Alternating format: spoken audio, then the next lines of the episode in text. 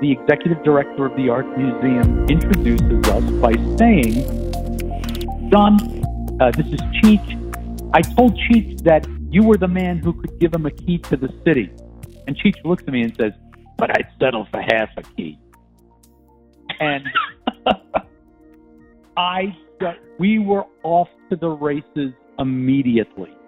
Okay, there we have a clip of uh, retiring city manager John Russo talking about his experience dealing with Cheech Marin, opening a uh, art museum in the city of Riverside, an exhibit in the city of Riverside. It's just one of a, a long cast of characters that I talk about with John uh, in this upcoming interview, from Al Davis to Arnold Schwarzenegger, and a local government career that spanned 30 years. Um, so we're really pleased to bring you the latest in the kind of periodic uh, installment of the California City News podcast with outgoing city manager John Russo. John has had a long and I think you'd say storied career in local government. Uh, he was a city council member in the city of Oakland. He was that city's first uh, elected city attorney uh, during which time he was also president of the League of California Cities during some really consequential negotiations. Uh, he then went into city management. He's been a city manager in an array of communities in the city of Alameda, the city of Riverside, and, and now Irvine, from which he's retiring this week. Um, so I'm really excited to have John on with us today. We'll get into the interview. I want to make a quick plug for the California City News and California County News Jobs Board. We're the largest jobs board in uh, in local government. I'd say also the best. We've helped fill over 6,000 uh, positions since our founding just about a decade ago. So if you are uh, looking for your next opportunity or if you need uh, talent in your agency, Irvine, if you're listening, um, California City News Jobs Board is a really great place to go. It's uh, it's easy to use. Uh, it's it's even easier to read. So thanks. And without further ado, here we go.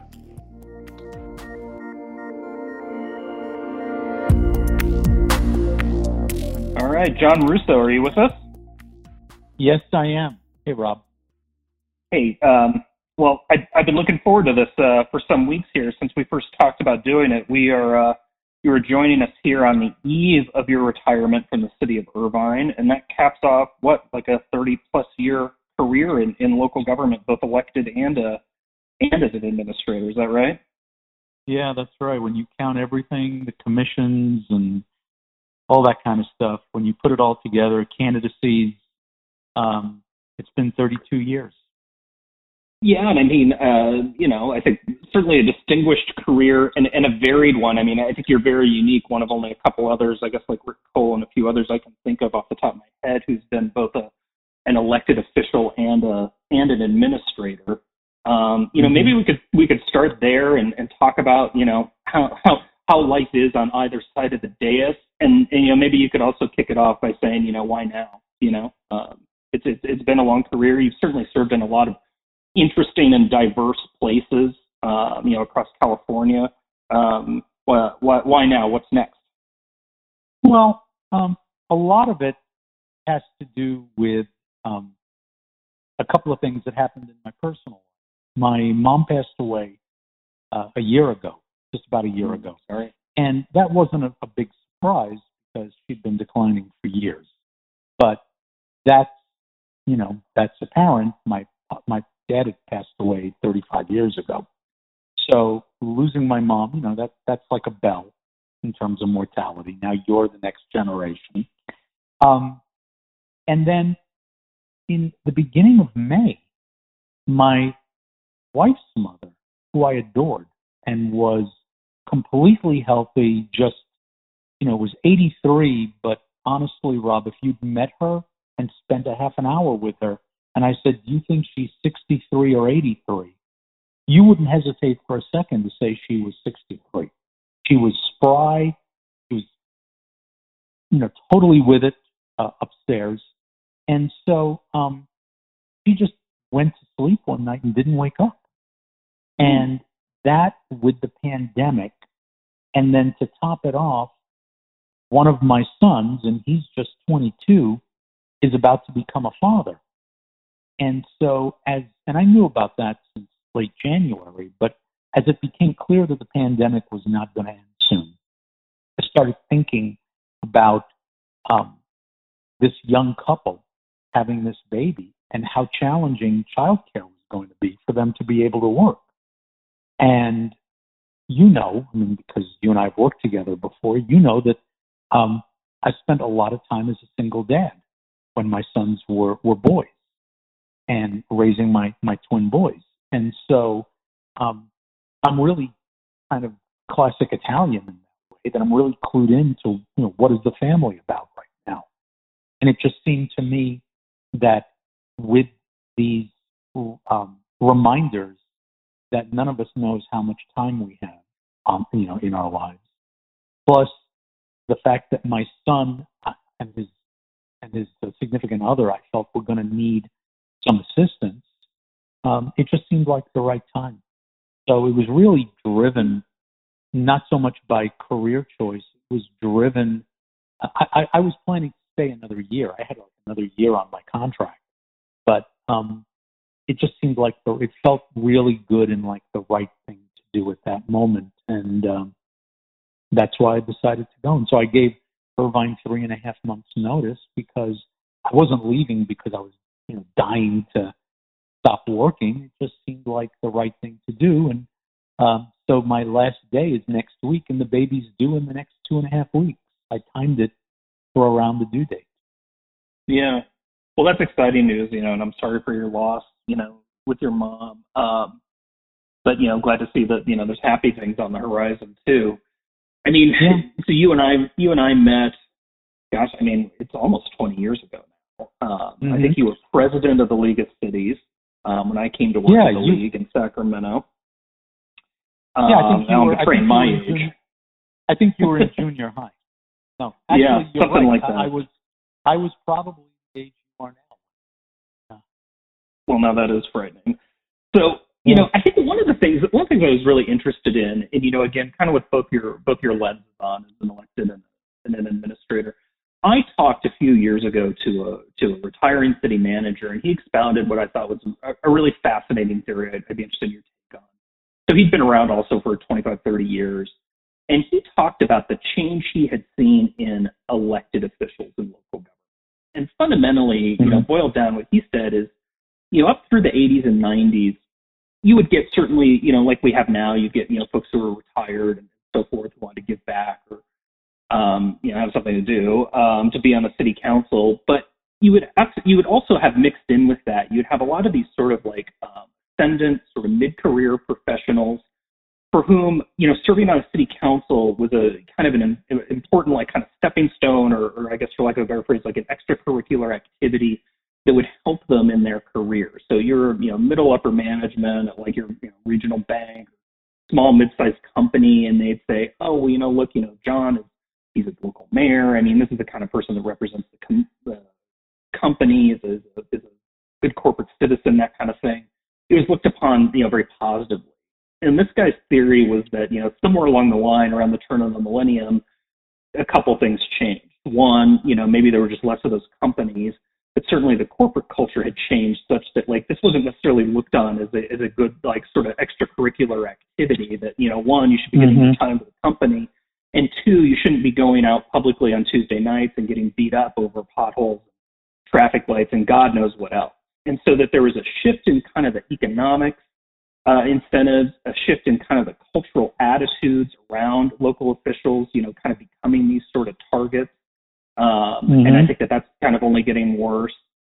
And so, you know, I wonder if you see if you perceived a similar phenomenon, or if you've seen other changes that are noteworthy. But I think one of the things he talked about that was lost among that was people that knew, you know, really how to read like a ledger. Um, people that understood, you know, um, you know, bond amortization, some of the more like sort of fiscal side of things, some of the management side mm-hmm. of things, and that now you have people that are fundamentally a lot more political, and that's not like a good, bad, or otherwise necessarily, but that that was a, that was a reality. So, you know, I mm-hmm. thought that was a fascinating theory. I'd be interested in your thoughts on either that or your own separate opinions on the evolution of electeds over the last 20, 30 years. Well, there's no question there's been, I don't know if I would call it an evolution, it might be more of a, a degeneration of uh, the quality of elected officials. And I, I think a lot of what you just said is correct and it's good analysis. Um, but one of the things that I, I think has happened is and and and I, I don't blame any particular politician or individual for it. I think it's been coming for a long time, and uh, certainly social media has uh, promoted what I'm about to say, and that is um, we've just become a much coarser society in our dialogue with each other. And so you're right that people who are uh, well balanced, who have full lives, in the past may have felt that part of their performance of service to their community should involve public service and, and serving on a, on a city council. Those folks now, they're not going to do that. And because nobody wants to be doxxed, nobody wants to have protests in front of their homes where their kids live. Um, mm-hmm. So what you're left with is a much higher percentage of people getting involved who are coming in either as true believers in a cause, which cross uh, cross checks very often with partisanship, um, or they're coming in because they are um, already involved in politics. You see an unusual amount. I mean, for years we've seen a trend towards staffers uh, in the legislature becoming mm-hmm. legislators. Uh, you're seeing more of that. People who were staffed to a county supervisor, for example, running for city council, um, mm-hmm. or people who were a legislative aide to a council member running for city council. So you get more and more people, or who were legislators and decide that uh, county supervisor is a better job. That's absolutely correct. It certainly it certainly pays more. Um, Indeed. So you know you're getting you you're getting less diversity in terms of the motivations that bring people to city government. I hadn't given thought, till you just said it, about uh, people who can read a ledger. You know, my my wife and I come from, uh, originally we're both now declined estates because we're both public executives, but we come from different political parties. And the reason we were able and, and agree on most issues, the reason the, the, the ground on which we find commonality is that we're both people who got our degrees in economics. And so we have a common language you know, the language of opportunity cost, of supply and demand, of uh, the time value of money, all of those concepts that are largely neglected now in how government works. And so um, I've actually come to believe that because the elected are absolutely short term in their view of how policy works and, and, and their needs are to get to the next election. You can't blame them for that. That's how the system works. That it has become incumbent on the executive management in public agencies to serve a constituency that otherwise has no voice, and that is the long term. Um, mm-hmm. I feel that a city manager has to speak for those people who are not yet born, those people who have not yet moved to that city, and those businesses that will be in the city someday and have not yet gotten. Because you cannot expect the elected. It's it, it, it's not fair to ask them to consider that if we buy this you know hamburger today somebody will have to pay for it in 10 years. Um, their attitude in most cases is, well, you know, we'll get there when we get there. It, you know, if I'm still here, then I'll deal with it. And is that the fault of the elected? I don't think so. I think short term thinking is now deeply embedded throughout American society. You certainly see it in the private sector with our publicly traded companies. So, mm-hmm. um, you know, there's a tendency to want to blame the electeds for this when the electeds really are representing the values of the society around them. And it's irrelevant whether that particular elected, you know, self identifies as conservative, liberal, left, right. They all want what they want right now, which is a reflection, frankly, on the maturity of the public, of the voting public. Yeah, and you know, I think that it's um. So I, you know, I've been tracking local electives across California now for probably about a dozen years, and I track the partisanship of it. We've been published in our research on this, and you know, it was relatively steady, you know, um, with actually plurality Republicans sitting on uh, city councils until you know four years ago, basically, and there's been this this massive influx. So I think I think a couple things are interesting. Is um, and you know, I mean, I'm a Democrat nominally, non-practicing. I tell a lot of people, mm-hmm. but you know, um, and I think that there has been a uh, long overdue and really positive trend of uh, diversification of representation um, you know, mm-hmm. some of that's driven by you know move to districts. I think that that has mixed mixed success, but you know you've got lots of um, lots of women. Um, still not parity, but you know there's been a dramatic dramatic uh, um, acceleration of that in the last four or five years, um, as well as you know other kind of corners. And I think what's interesting is that has happened. I think somewhat in parallel, and we could talk about chicken and egg with a lot of the state's big problems actually really fundamentally being local government matters, right? And so, you know, you think about um, housing, right? You know, and housing is now like a significant issue in local elections. Uh, you know, whether that be mm-hmm. you know pro anti-development or, or rent control or, or, or, what have you. Homelessness, you know, is kind of an extension of that issue. It's fundamentally a, a local government issue to address whatever the legislature you know tries to do then you start thinking about you know other kinds of issues, policing, uh, you know, under the jurisdiction of, of, mayors and you know uh, to a degree, you know, sheriffs, which are also local office holders. I think if you think about some of the environmental issues, again, you know, a champion cause of the legislature, but who's going to be dealing with sea level rise and, and wildfires on the front end? It's, it's, it's local local government. So um, I guess you know I think it's an exciting time to be involved in local government. Um, but I also wonder like what your thoughts are because I know that you've been active, you know, also at the state level. You ran yourself, um, mm-hmm. and you know, serving as president of the league. You're you're you're kind of no stranger to the you know the capital. You know, can California solve big problems? Right? Like, are we con- are we constructed to do that? And I mean, I'm interested in kind of the dynamics of that of the state as you see it, having worked you know all over it um, and at different levels of government, and also um, you know, the state local relationship, right? And what needs to happen for us to tackle some of those issues. So, what are your thoughts on that? Well, well, so there, there, I have a couple of thoughts about it. I mean, they are those issues that you raise are, of course, they manifest locally. All issues manifest locally, and there should be a wide range of discretion uh, for each locality to handle issues that are of local and statewide concern in a local way.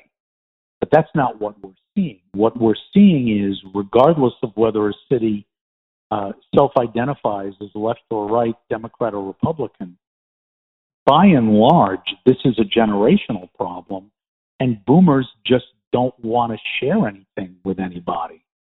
So when you look at something like housing, if you're um, a community that identifies more on the right, you might say that uh, you don't want more people coming in because you're concerned about crime. But I can tell you from spending over 20 years in Oakland politics that every housing project in Oakland had a local neighborhood group objecting to it. And they were objecting to it. If it were a, a affordable housing project in the hills, those nice liberal white folks up in the hills in Oakland didn't say, I, I don't want this project here because I don't want people of lower incomes living near me. What they said was, oh, that's going to cut down all of these trees. Or, you know, people who need services, there are no hospitals or clinics up here, and they're not going to be able to get down there because, gosh darn it, AC Transit doesn't have bus routes up here, and they should. And if they did, I wouldn't feel this way. But that'll just mean more cars on the street. And if it's down in the flatlands, then the argument became we already are oversubscribed to housing that brings in people who have social problems and needs. Go put it up in the hills. And the hills are like, well, you can't put it here because the services aren't here. Go put it in the flats. And so everybody had a reason for not wanting it near them. And yet the city as a whole is as liberal as you get, or as progressive as you get. Now, some of that's changed in the past 10 years, 15 years, with the growth of um, the YIMBY movement, right? The Yes in My Backyard Mhm. movement, and younger people who are not wedded to the automobile as an expression of their personality and their very being. Um, there are some changes, thankfully, on the way. They're not coming from my generation. Uh, they're coming from people who are even younger than you. Um, wh- whether or not the COVID moment takes the wind out of the sails of that move back to density. I mean, there's there's a great old uh, a great old phrase which I love, which was Californians hate sprawl, but there's one thing that Californians hate more than sprawl: density, and that's a real challenge uh, for all of us. So um, it, everybody seems to have a reason, a policy reason for not wanting more people near them. You know, there's another cliche that I that I always loved, which is um, a developer is a man who wants to build a house in the woods. An environmentalist is a man who already owns a house in the woods. And so, so much of the argument in cities is to demonize home developers and say, wow, well, they're just here for profit. They're just here for their own interest. And sometimes it's kind of clueless. The same people who were up at the podium at city council complaining that the developers just about profit and self interest will then say, if you build this, it's going to degrade my property value. It, Yeah. Okay, uh, okay. So there's a real sense of I got mine and screw everybody who comes after me. And so to go back to the point, it's too much to expect the politicians to defy the people who are voters who are in front of them right now, this minute, in the service of those people who aren't here yet in a city. Um, and so that's Yeah, so why I think there staff has to be staff has to be the voice for the future. Yeah, I mean, is there are there policy fixes for what are fundamentally political problems? Yeah. Sort Well, of of- changing yeah. California. Yeah, and I and, thank you. Yes, I mean when you say these are local issues, some of the local issues are set up the way they are. Housing, for example, is set up to fail because of the way the crazy California tax system is devised right now. So put yourself in the role of a, a city council member. I've been one. Um, you put yourself in the role of a city council member, and I have a fiduciary duty to the city government, the, the municipal corporation. And now I'm supposed to defy people who are potentially my voters and put housing in their neighborhood. And when I put the housing in their neighborhood, it is a net revenue loss to the city going forward. Once you get past the initial impact fees, the, the, the front end, the, the, the little incentive to actually, you know, let Mhm. someone construct a housing unit, once you get past that, with very rare exception, bringing more people into your town because of the way Prop 13 is structured, you always end up losing money over time because the cost of providing that marginal person, that extra person, by marginal, I don't mean they're marginal, that extra person to provide Mhm. them additional police, fire, schools, all of that. The cost of that service goes up a couple of points every year, you know, usually around the rate of inflation. But Prop 13 restricts the property take to 1% every year at most. So, you know, so what do you do in that case? If, if you're if you have a fiduciary obligation, when you approve housing, you're being asked to do something politically unpopular that is not in the financial interest of your organization. Yeah, yeah, it's fascinating. I guess that I mean that fiscalization of land use that's been around my entire career. Some people, you know, you can produce different studies that say otherwise, but I mean, you're looking at like the ledger, at the at the dollars and cents on the paper. It's really sensible. And it's Well- fascinating too, you know, the the degree to which you have cities that neighbor one another that really have different, you know, portfolios, so to speak, and different incentives. Right? Your bedroom Well- community, you have different incentives than like say Santa Ana and Irvine. You know, other Right. side of the freeway, Well- very different places. Yeah, but but let's go back. You used the term that I find um, amusing, which is fiscalization of land use. The concept that there is something wrong.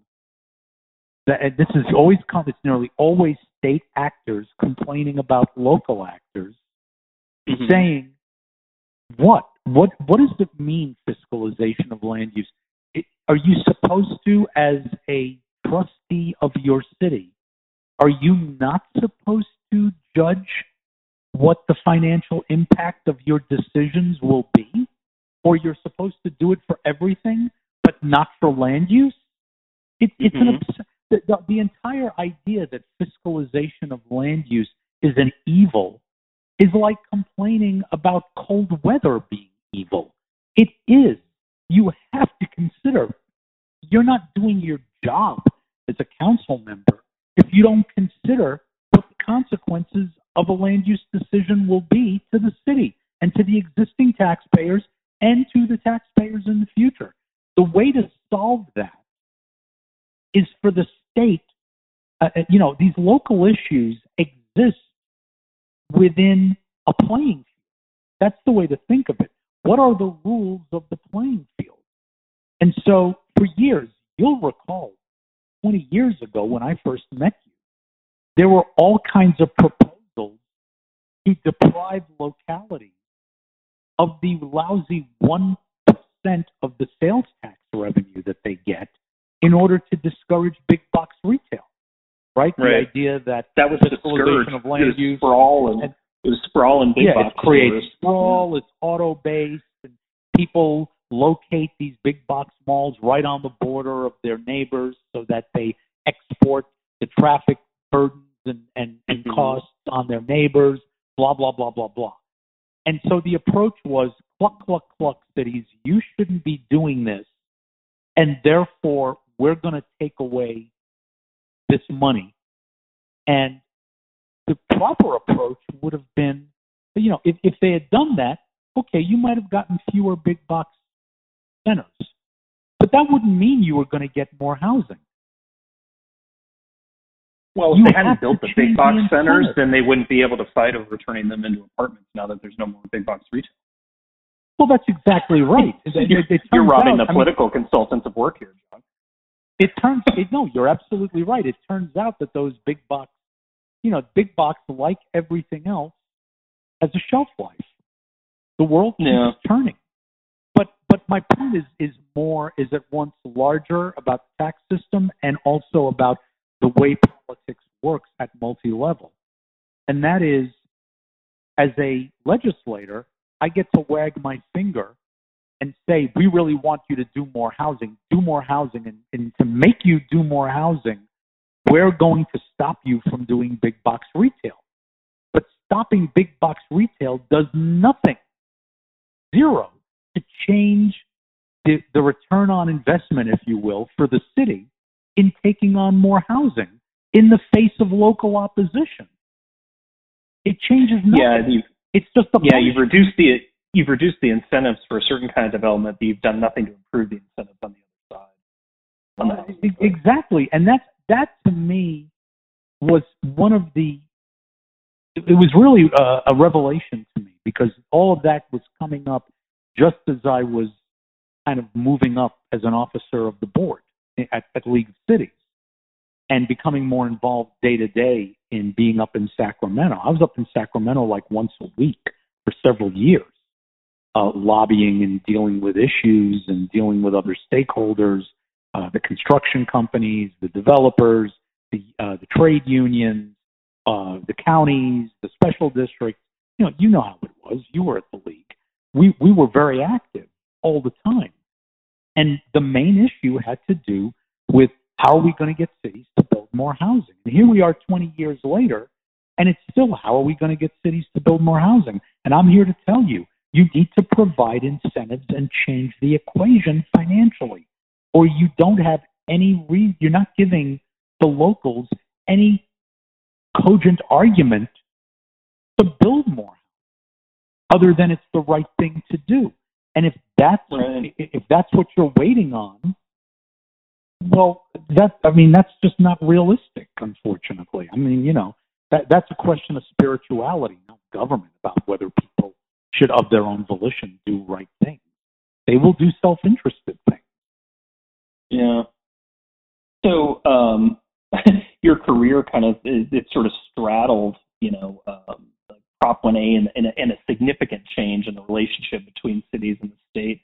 I mean, tell us some good Prop 1A stories. I know you've got some. I mean, you know, Schwarzenegger and um, you know negotiating with the league, and you know one ballot measure and another one. So I mean, some good war stories there would be good. But also interested, like the degree to which you think uh, things have really changed for the better or not. I mean, I guess the the capital legislature is you know snaking four billion dollars a year or whatever it used to be. Every year they have a deficit. Um, You know, did one A and twenty two afterwards. You know, has that has that worked? Has it measurably improved it? And then yeah, the war stories, of course. Well, so look on one A, um, I you know I was thinking about this because you indicated we would talk about this, and I, I got a, a really funny story about one A. Uh, at least I think it's funny. Um, hoping the people who are listening to this will think it's funny. But um, you know, with respect to one A, I think that it isn't so much that you can see what it did, but I think it's easy to understand what it prevented. And so let, us go back. I mean, for those who are listening, Prop 1A prohibits the state from continuing to shift revenues that had been local, and there's a list of them, that had been local to the state government. So it sort of enshrined in the California Constitution that these revenue streams belong to cities, and you can't, legislature, by a mere vote of the legislature, you're not going to be able to take them. And, And it was billions of dollars a year. I mean, I seem to remember it was Oh, like three, four billion. Like at the, this is back when the state was in a chronic deficit, and it would be August Correct. in Sacramento, and they're way past the deadline. And then one night at midnight, we find out that what they used to call the Big Five, when there was still, you know, mm-hmm. you know, a balanced legislature, the Big Five would come out and say, well, cities, counties, we're taking, we're taking this five billion dollars. And so that that's Yeah. what prompted this, right? The cities, in a, I mean, pretty unprecedented way, went to the ballot to try and protect those revenues. You were at the forefront. Yeah, and, and and I was a, yeah, I mean I was along with quite a few other people who were indispensable to making this happen. Um, but but yeah, I was definitely in, in the middle of it. Um, it, it's so at that time I was going around the state giving speeches, and I had developed a stump speech kind of to try to encourage uh, local officials who were sort of skeptical, both skeptical and weary, and beat down by the constant raids by the state Yeah, it was no fun. on their revenue. Yeah. And at the and, and always at the last minute, always you point out in August, nearly every city in California runs their budget uh, starting Yeah. on July one. Cities So would have passed their budgets, and then they find out that they Yeah. owe the state what, whatever thirty million dollars or something. Right. You know. Yeah, no, it was it was horrific, terrible way to run a railroad. Um, in that stump speech, I used to come, I used to, I used a line that said, you know, the the legislature can't get their act together, and every year they come in with yet another shift. What we need is a budget less full of shifts. And and so um, when you're looking at that, I would ask you to, and, and, and the problem uh, with it is as a city, when, when the economy goes into reverse, the city is already taking a massive hit that it has to, you know, with which it has to cope. To then have it have that impact amplified and doubled because now the state would shift its problem back down to the locals. It, it was really problematic. My sense, Rob, is when the Great Recession, the housing bubble burst in 2007, 2008, it's a darn good thing we passed 1A. Because I'm to this day believe that a couple of dozen California cities would have gone under in the Great Recession, above and beyond what already happened. Several cities. If the legislature had been able to bail itself out with the city by money shifting again with city money, believe me, Yeah. that they would have done it, and you would have had more and more cities going under. And that's not in anybody's interest, not the states or anybody else. So Tell us Uh, about tell us about Arnold. He started to go sideways So- at one point, I recall. Well, he did. So what happened with Arnold, with with Governor Schwarzenegger, um, was he, the league, had decided over a period of years to create a local, uh, a group of local organizers and an infrastructure that would allow the league to compete at the local level rather than try to influence the legislature in Sacramento so that the league would change the battlefield Sacramento to the home office, if you will, right? Because Yeah. in Sacramento, Plan on what the can the league offer? What can the league offer? So, so we we created the regional rep program to create, if you will, you know, custom create coalitions that made sense in each region to pressure the legislators with their home constituencies rather than trying to fight big labor, big business, et cetera, up in the capital where you're bound to lose. So we did that. That took a couple of years. We then had to convince the membership of the league to raise dues like more than half to fund that program. Then we had to create a PAC. There was a lot of groundwork that went into Prop 1A over the period of three years. We then went out with a signature drive. And that was Prop 22. And it was, you know, of course, to get something on the ballot, you got to have over a million signatures. So it was an expensive operation, but we did it.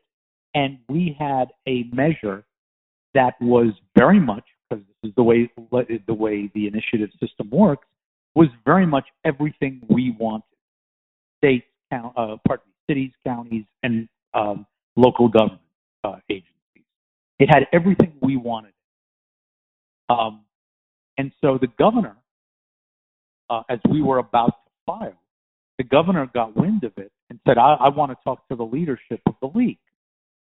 So they set up a conference call, and the conference call is um, the the then president of the league, Ron Loveridge, the past president, that was me, um, and several of the big city mayors. And before the governor gets on the line, we have a pre-call, and at least one of the mayors is going, "Well, when he gets on the line, I'm going to tell him. We're going to have to tell him we can't do things this." Blah, blah, blah, blah, blah, blah. And I'm like, "Hey, Mayor Smith, that wasn't his name. I'm not going to reveal who it was.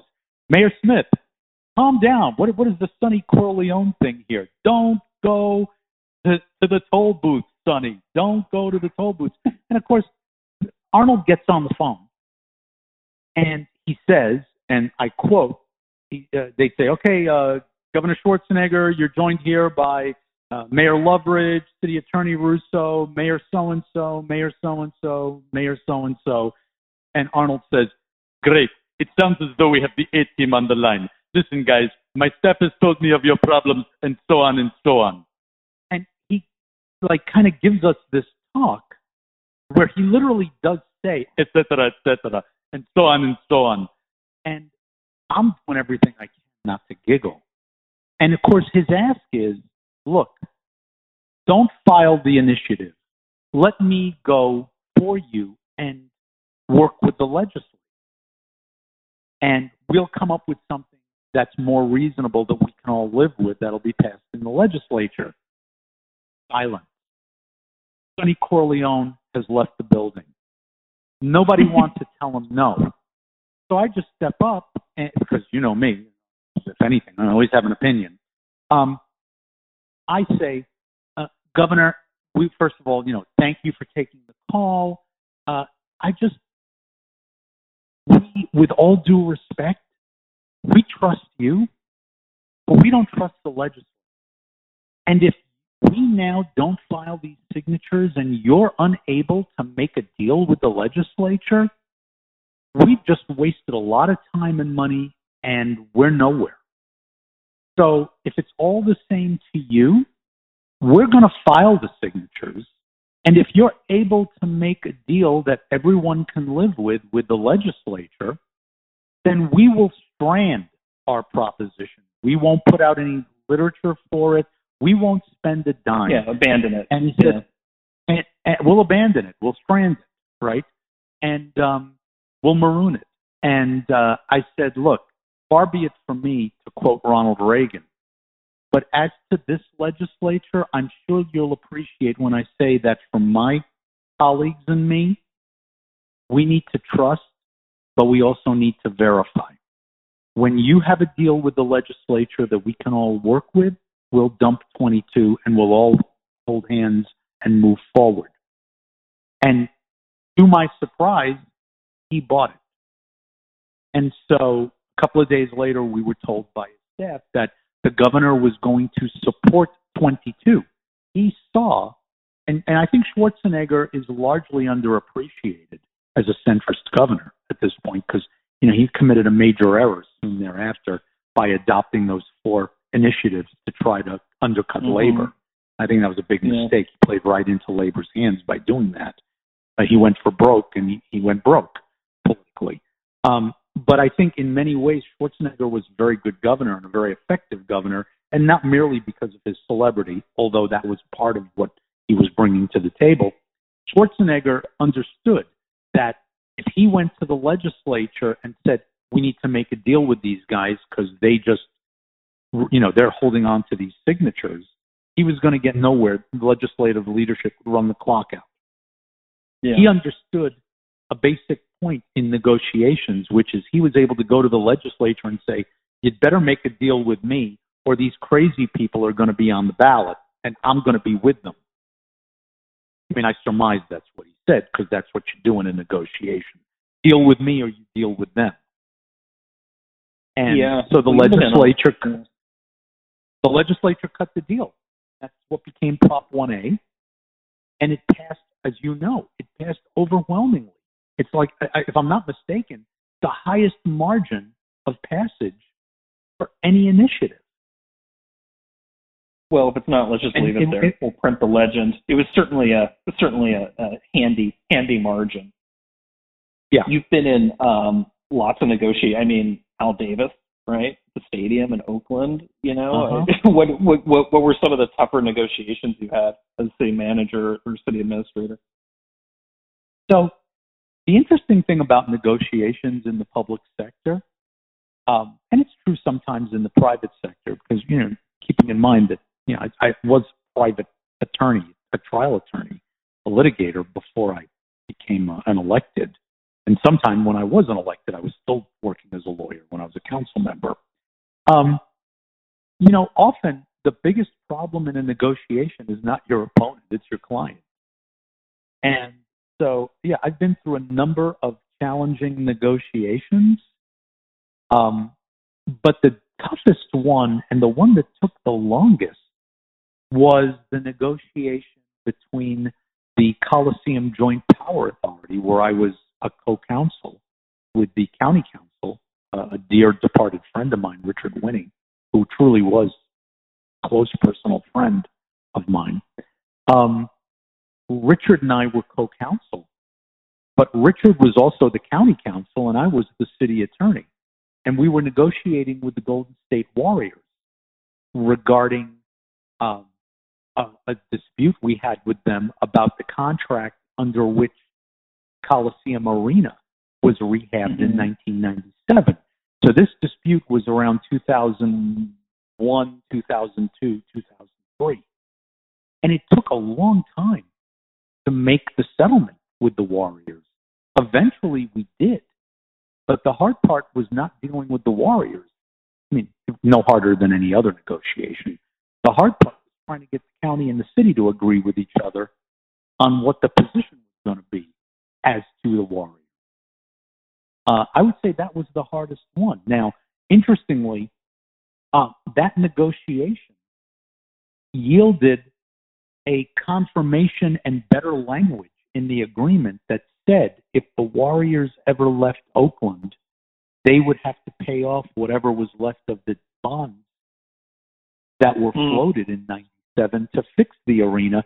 The new ownership of the Warriors, the Bandits who left Oakland and abandoned Oakland for Chase Center in San Francisco, um, those guys on the way out the door, like they don't have enough money, um, they tried to kick Oakland and, and Alameda County in the teeth by by basically becoming deadbeats on the bonds, and they brought an arbitration on it. And the arbitrator apparently didn't take very long to decide and just said, "Nope, the language in this agreement and in the settlement agreement is very clear, and you owe this money, so pay."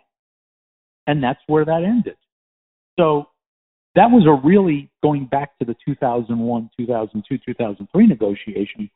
It was a very difficult negotiation, but it yielded some very important results that continue to matter today to the city of Oakland. Um, but again, I, I think folks who aren't in politics don't always understand that your troubles are more often with your friends and your clients than with your opponents and the people across the table from you. What about uh what about Cheech in uh, Riverside?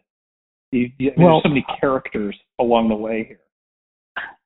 So Cheech, Cheech, you know, I, I got my wife, you know, runs runs the San Bernardino County So you know, we're a museum family, and um, we were members of the Riverside Art Museum. And so every time there'd be an opening at Riverside Art Museum, we'd go to the opening, and there'd be you know the same fifty or so people there who were supporters of the art museum. Not unusual. That's, that's about right for a city of the size of Riverside. Um, we get a phone call from the director of the art museum. My wife gets the phone call saying, "Hey, you know, we're doing an opening uh, tonight, uh, tomorrow night. You know, you saw we're doing an opening uh, of some of Cheech Marin's art, uh, some of the artwork that he's collected. Uh, we're having lunch with him tomorrow. Would you and John like to join us and meet Cheech for lunch?" Now, my wife and I are both just about the same age. It's like, do I want to meet Cheech Marin? Yeah, of course I want to have lunch with Cheech. Geez, that'd be totally awesome. So we say yes, and the next day we're in a group of about 12 people, and the executive director of the art museum introduces us by saying, John, uh, this is Cheech. I told Cheech that you were the man who could give him a key to the city. And Cheech looks at me and says, But I'd settle for half a key. And I we were off to the races immediately. What ensued was a approximately a two hour lunch where Melissa, my wife, and I were sitting directly across from Cheech and one of the council members. And it was a stunning conversation because I always assume that comedians are observant and smart people, right? To be a, good comedian, you've got to be smart. You can't be a dummy Yeah. and be a good comedian, even if your humor is childish and sophomoric, as much of the Cheech and Chong work was uh, back in the day. Uh, you got to be smart. And so I, I knew he was going to be a smart guy. The fact that he was an art collector, yeah, of course he's a smart guy. What I didn't realize about Cheech was how erudite he was. This guy is well read, a, a wide range of subjects. And so we had this long conversation that ranged across a number of different things social, art. I, I remember specifically he asked me, as someone who'd been in government, what did I think about all of the murders and what was going on in Chicago? Uh, because he knew I had been from Oakland, so he knew it was another challenged city. And it was just, it, it was like we were friends immediately. And so that night, Melissa and I go to the opening and ex- kind of expecting to be 50, same 50 people that we always have. And the place is jam packed. Several hundred people at the opening. And all of these faces, Latino faces, that I had not seen before at art openings in Riverside. Doctors, accountants, middle managers, bankers, lawyers, the wide range of the majority, representing the majority of the population of Riverside, which is majority Latino, out support this because they were seeing an art show that spoke to them and their culture and their experience. And I was absolutely floored, and immediately the light bulb went off in my head. I grabbed the number two guy at the art museum and I said, You see this? And he says, Yeah. I said, We got to get him to donate his art collection to Riverside. It belongs here.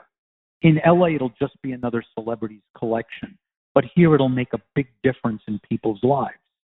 And so, about a week and a half later, we had dinner. My wife and I, my wife is my unpaid museum consultant. My wife and I had dinner with the museum people.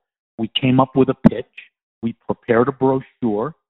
We got an hour with Cheech. I had to drive into LA to, to spend an hour with him before he was going to give a talk about his art. And I pitched him and said, as I handed him this, you know, specifically made for him brochure to show him how what was the main library could be made the Marin Center for Chicano art, culture, and industry. Mm-hmm. And when I split it over to him, I said, you know, we've done a lot of work and we believe in what you're doing in, in this collection and we think it belongs in Riverside. So I hope you'll look at this and I hope that our idea won't go up in smoke. Ooh. And that made him laugh because it was so damn corny. And um, he said, wow, you know, we could do this? And he seemed genuinely taken aback by the proposal. Um, I expected not to hear from him for months about it. Two days later,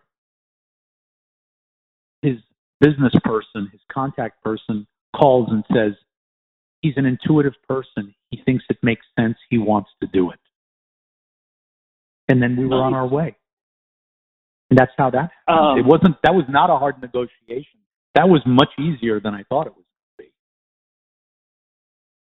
so we've got you know not that many minutes left here uh, in our hour. I want to talk a little bit about Sure. like, the future, right? And so Sure. you know cities we talked about you know Uh, the legislature used to be in their pocket. We touched on the Great Recession. I mean, there's potentially another you know dramatic sea change in local government. I'm wondering, you mm-hmm. know, if you can kind of look into the future here, you know, presuming we get, you know, some kind of recovery here in the next year or so, what do you think local government looks like in the post-COVID era? I mean, I would argue it never fully recovered its levels from, you know, the housing bust and certainly dismantling of redevelopment. Cities are already a different entity than they were 10 years ago. You know, what does the future look like? And does it mean that you privatize or contract out more things? You know, just as an example, what, do, Mhm. what do you see? Well, um, you know, privatization works in some cases, and in other cases it doesn't. Right? The the, the, the grand bargain in privatization is the following: when you privatize, once you're, you you you gain a lot in terms of not having to, for example, run a fleet of trucks or um, you know buy equipment and deal with workers' comp and all of the extra stuff, right? That you don't have to do it- someone else has to do it. And so, from a risk management perspective, contracting out in the short term is not a bad idea.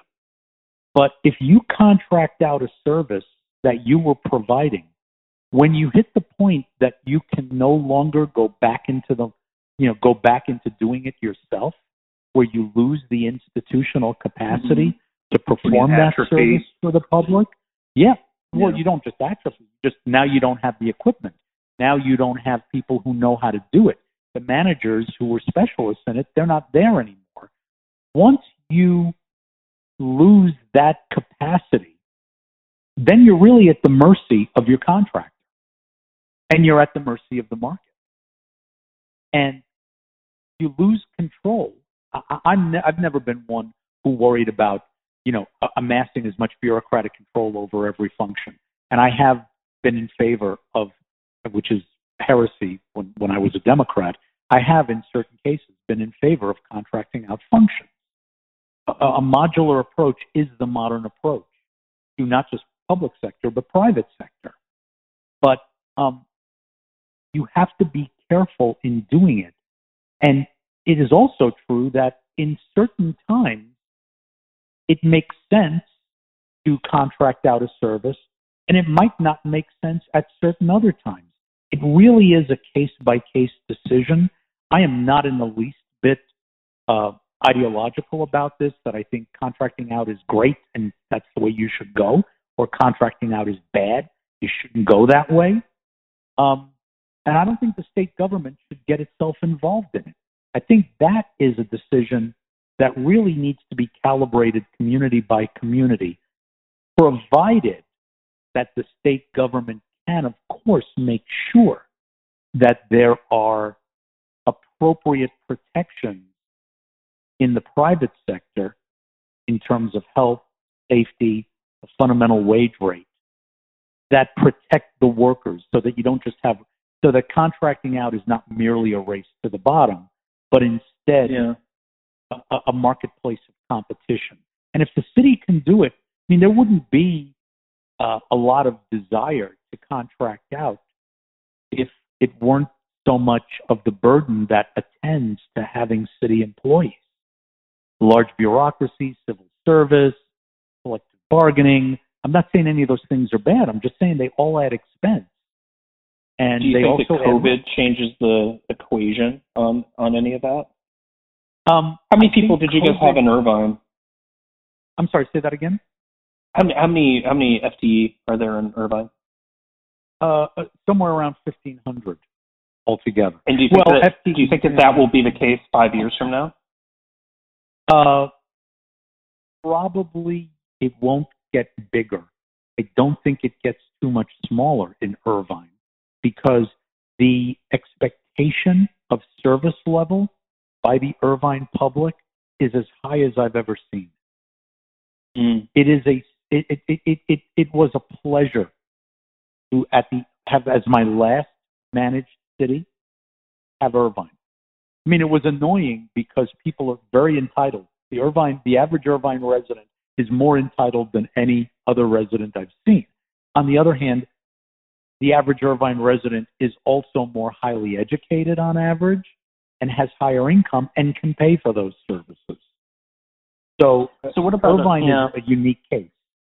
yeah. What about Um, what about other cities? now- I mean, do you think do you Every- think COVID portends large changes for municipal services, or do you Yeah, think do, I, well, you know if the economy recovers, it goes back to basically the way it was? No, it doesn't. No, I, I think anyone who thinks that COVID is a bump from which we then come out the way, say, um, the way, say, the uh, housing bubble bursting was, you know, a long, long rut, but nevertheless a rut didn't change the world. Um, at least not for government. I mean, it changed, you know, how how hard it is to get a mortgage for people. But okay, whatever. Um, that probably needed to become a little more stringent. Um, but anyone who thinks that COVID is an isolated period, event, era, I think is missing that COVID is actually uh, it is a moment of inflection. There are so many aspects that, and I don't have a crystal ball, but uh, let's just take one of them: telecommuting. Um, in the Mhm. public sector, telecommuting has been viewed with an extremely jaundiced eye compared to, say, the private sector. And people, it's because people have been told for 40 or 50 years that government employees are lazy grifters at heart. And if you let them work from home, they won't work at all. They'll, you know, wear rabbit slippers and watch Days of Our Lives and eat bonbons and collect a check. It, it's really annoying uh, because that's not the experience I've had. I with public say, sector yeah, totally false perception. Yeah. Yeah, it's it's it's it's nonsense. It's politically driven, and it's it's just it's really offensive. But it's there, and so in the cities I've been in, uh, the last two, I've tried to move the local electeds to be more welcoming of flex schedules and telecommuting on the theory that we're not providing the younger people who are coming into government work we're not providing them with the same package of benefits that the last generation got. So you're no longer competing where okay, salaries are a little lower, but you get job security and better benefits. Now Right. all you get is some level of job security, but you don't get better benefits, you don't get better pay, and now you're not getting the flexibility that you're offered in the private sector. Yeah. And so yeah, you've got to at least work environment. Yeah. Yeah. you've got to at least stay up with the flexibility. And in both cases, both in Riverside and in Irvine, that was met with resistance. And and now because of COVID, and I, and that I've heard this story. You know, I I read all the literature, of course. This is not unusual to Riverside and Irvine. This is standard um, across America in terms of how electeds per- either themselves perceive government employees or are concerned that their constituents perceive government employees. And therefore, Right. they don't want to be the one to say, it's okay if you work from home. Um, COVID changed that because in with COVID, we've had to shut people, all kinds of cities have had to shut city halls and work has had to happen remotely. Once that happens, cities Tough to are in a the genie position. back in the bottle. Yeah. Yeah, cities. Well, no, it's just it's been validated that the work gets done. That actually, Yeah. public sector employees, at least the man- mid management and the people who have discretion over permits and inspections and those things, Yeah, yeah. can work just as well from home as they can work in an office.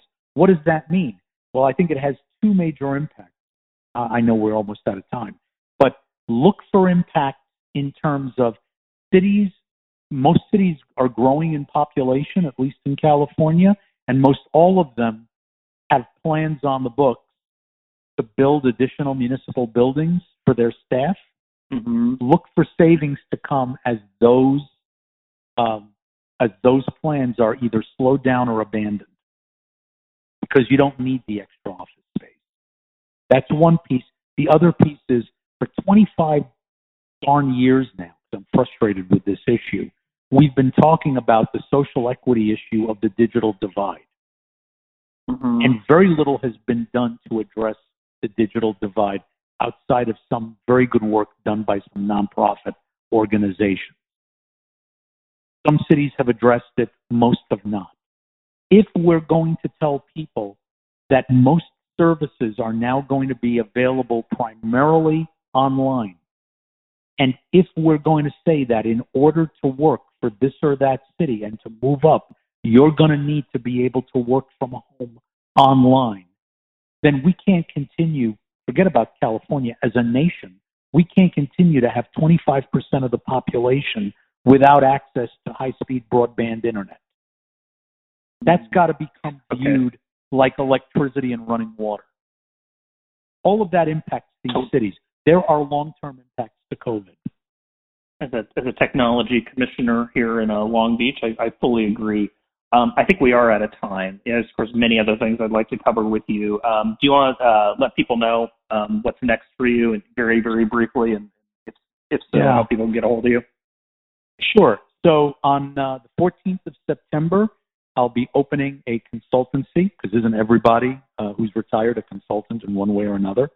Uh, I'll be opening a consultancy called Synchronicity Associates.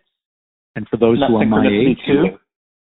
yeah, exactly. Everybody will appreciate the reference to the fabulous band, The Police. Um, synchronicity, because the last four letters is city of synchronicity. Uh, synchronicity That's like your third pun in one hour. use a pun, go to jail. Um, so, um, Synchronicity will open on September 14th.